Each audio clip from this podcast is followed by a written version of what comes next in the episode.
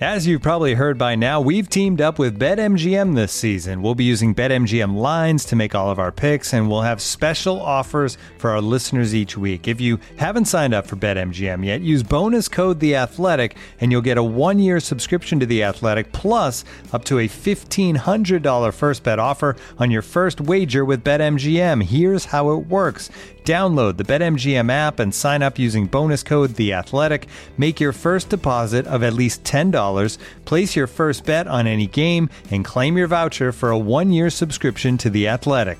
See BetMGM.com for terms. U.S. promotional offers not available in D.C., Mississippi, New York, Nevada, Ontario, or Puerto Rico. Gambling problem? Call 1-800-GAMBLER. Available in the U.S. Call 877-8-HOPE-NY or text HOPE-NY 467-369 in New York. Call 1-800-NEXT-STEP in Arizona. 1-800-327-5050 in Massachusetts. 1-800-BETS-OFF in Iowa. 1-800-270-7117 for confidential help in Michigan. 1-800-981-0023 in Puerto Rico. First bet offer for new customers only in partnership with Kansas Crossing Casino and Hotel.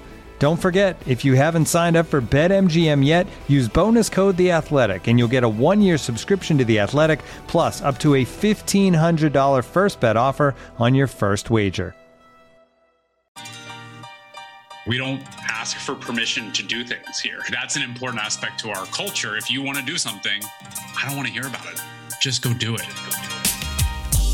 Hello, everyone. I am Jade Hoy, executive producer for the Athletic Podcast Network, and you are listening to a special presentation brought to you by Dell Technologies Small Business Podference Series. Of course, as you may have heard, Many small businesses are looking for new ways to enhance their business strategies during these uncertain times. For the second year in a row, Dell Technologies has assembled an amazing list of podcasters to create a virtual conference to share advice, inspiration, and stories on navigating companies now and into the future. Here at The Athletic, we decided to share the story of how our company was created going all the way back to late 2015 with the founders of the company Alex Mather, co founder and CEO of The Athletic. And I'm Adam Hansmann, co founder and president of The Athletic. In these three episodes, we will take you through how The Athletic began. A simple idea that was to deliver quality journalism to die-hard sports fans. How that idea came into existence, the trials and tribulations along the way working together towards one goal team building, journalistic, and artistic freedom, reading the landscape in an ever changing market space full of big players to form a niche for which to grow into the future. The future.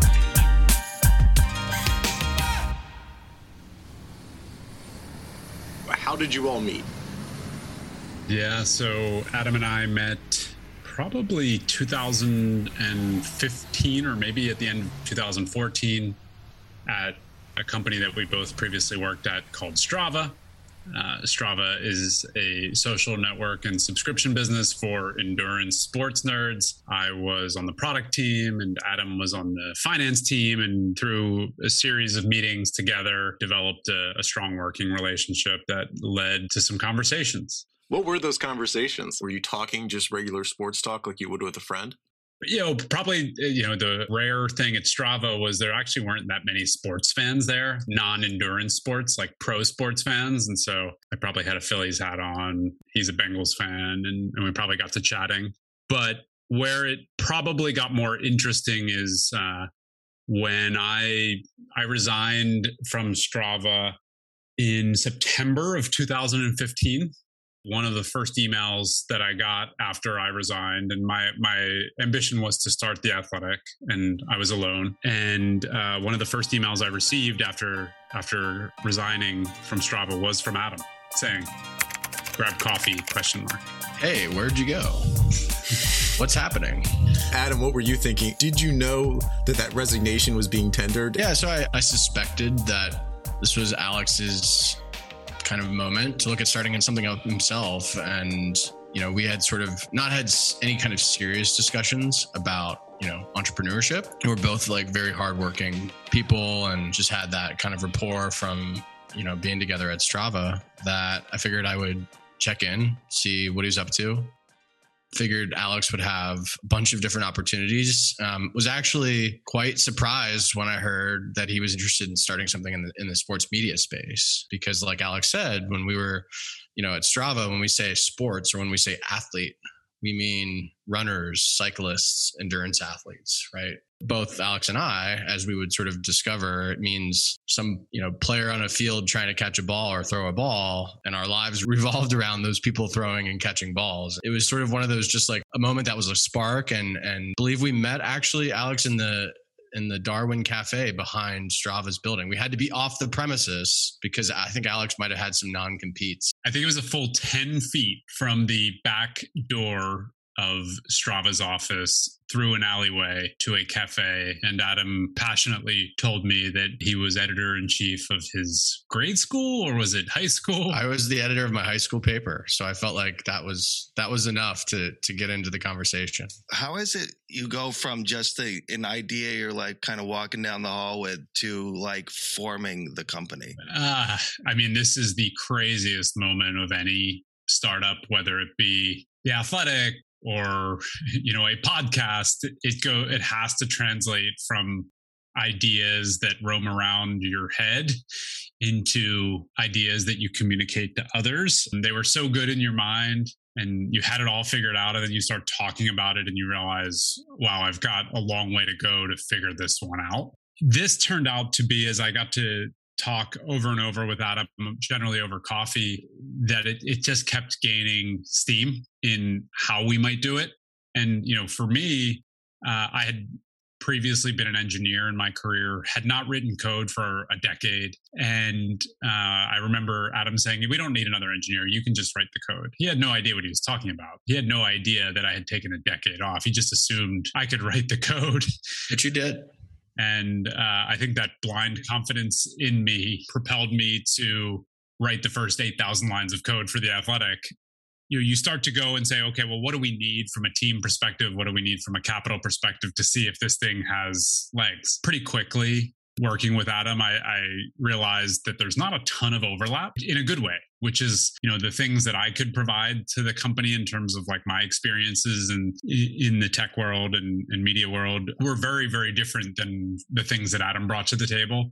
Uh, and that's where you know it started to go from idea to buying a domain name to how much money of our own are we going to spend on this thing? And so it, it feels like this is not an exaggeration. It feels like extremely fragile almost like the creation of life uh, on a nature show that anything could dislodge you from this idea. Even just you know one stray thought uh, could kill the company before it starts. Um, but day by day it gets stronger and stronger. All that took place the few months towards the end of 2015 with adam. Yeah, and you know the the other the other thing I would sort of call out in the early days, you know, Alex and I coming from Strava, which had raised a couple of fundraising rounds, we thought hey, we're Strava alums. This, you know, this raising money thing, like how hard could it be? In addition to even just trying to like launch our first market, which we did early in 2016, spent most of that first 12 months, uh, you know, really out trying to raise money. And there's pros and cons to obviously trying to raise outside you know investment sort of when you're starting a company but you know alex and i didn't come from means and you know wanted to, to sort of move aggressively with our idea and we just fell flat on our faces. Uh, investors were not about the athletic in the early days. Rewind back to 2015 Sports fans were going through a period where you had local newspapers focused on game recaps, doing things the way they've always been done. Journalism has had revenue problems for years, uh, and we're starting to see as the conversion over to digital for many of these properties, many newspapers, uh, just isn't the same.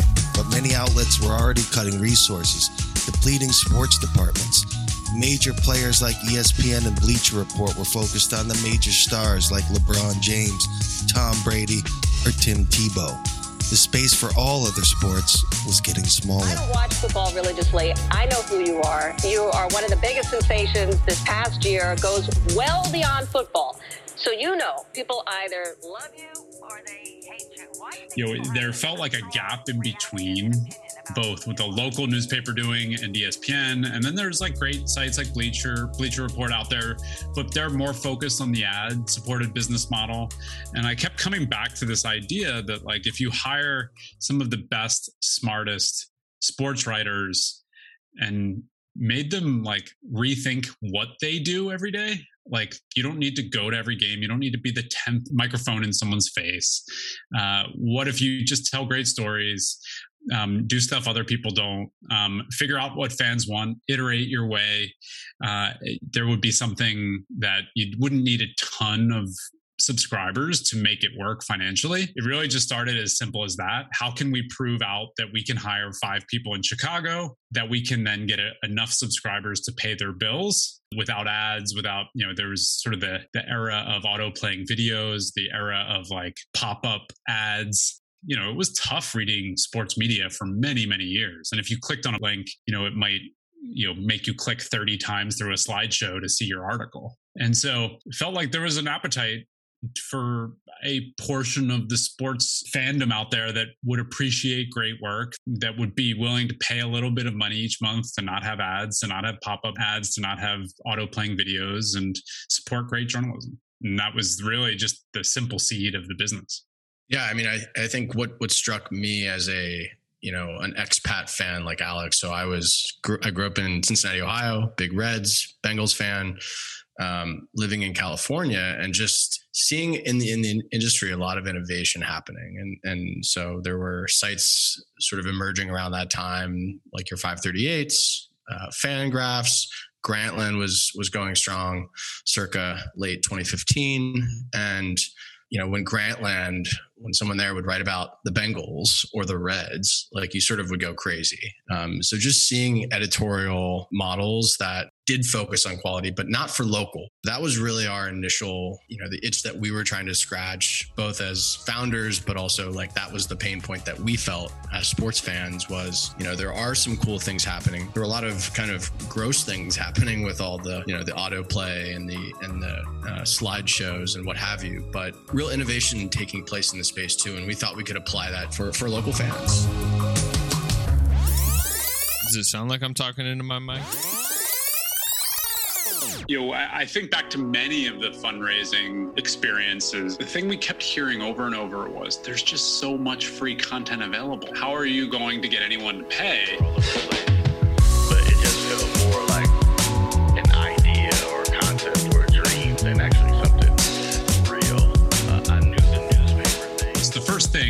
When we when we went out fundraising, everyone kept saying the same thing is no one's ever going to pay for content. And so this is the beginning of 2016. At, at this point, maybe the New York Times had a million subscribers, something like that. There weren't a lot of case studies in media companies getting folks to pay for great content. There was a lot of skepticism from the venture community that like no one was going to pay for content. You know, Netflix had just started to really take off. It's been exponential for Spotify and Netflix and Apple Music, Disney Plus, and all these things now, where it seems very obvious if you go back and try to watch a television show or a movie with ads, you're like, I'm gonna just restart this movie on, you know, on Netflix. Can you imagine any other business that's like, oh, did you like this ice cream? Come back next week for another Yep, scoop. And yep. you're like, but I'm willing to buy three scoops right I now. want it all right now. What was very clear is if you really pushed the person telling you that, okay, well, what do you read? Tell me. And then you know they would start to spout off the websites and say, "Well, do you get anything on this team? Who do you? Where are you from?" And you would actually like interview them, and they would arrive at like, "Yeah, you're kind of right. There really isn't great stuff on many of the sports teams out there." It, it was a great learning experience in the fact that we had to figure out how to position our product, and I think that like really translates into an important story at the Athletic, which was we launched this, the business in January of 2016, and we cover sports in the city of Chicago. It was a game that will be emblazoned on the souls of Cub fans forever. A turn of events that made grown men sob with relief that the burden borne by their parents and grandparents had finally been lifted from their shoulders. There were You may remember 2016 was the year that the Chicago Cubs broke the curse.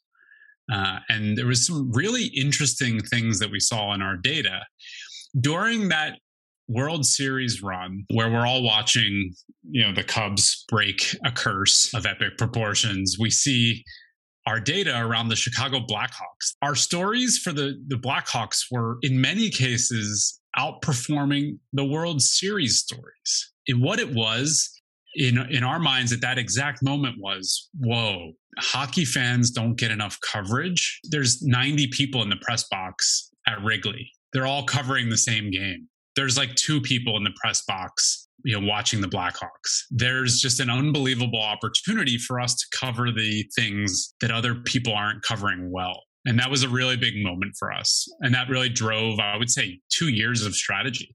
So we looked at things like hockey, baseball, college basketball, college football. At that moment in time, those were the things that other people were pulling away from digitally, right? Because you had the NBA and NFL really taking up a lot of the oxygen. And so we started to cover the things other people weren't. And that was a really effective strategy through 2017 and 2018. Fast forward like slightly, I think, you know, early days we saw kind of like this this this idea of covering teams and, and, leagues that others were sort of it wasn't big enough for them um, from it like an ad supported model but for us like i don't know how many people average on average go to a chicago blackhawks game and maybe it's 15000 20000 people a small fraction of that of just one game of people that are like at a blackhawks game at the united center can pay for a writer's salary and can pay for that writer to go on the road and tell interesting stories. That subscription model where you know you can kind of go big by like going small. It's it's a kind of a very counterintuitive thing, but we really lean into that. You know, then I, I think the the next big step for us was other outlets, kind of the ill fated, infamous at this point, pivot to video, allowed us to start to hire bigger name talent. And, you know, so we were, you know, our way up the ladder, like climbing up the, you know, the side of uh, El Capitan was, you know, first it was hockey, then it was college football. And then, you know, you start gaining that momentum and this idea that would have been sounded crazy to us in 2016 of hiring Ken Rosenthal or Seth Davis or Dana O'Neill, right? It becomes then it becomes real. This episode is just one of many podcasts included in the Small Business Podference presented by Dell Technologies, podcast conference to get inspiration on topics like fundraising, building teams, or managing a business in our current environment from top podcasts like Jill Schlesinger from Jill on Money, David Brown from Business Wars, and Gabby Dunn, Bad with Money. For the complete lineup of episodes, visit DellTechnologiesPodference.com. I'm Jade Hoy for the Athletic Podcast Network.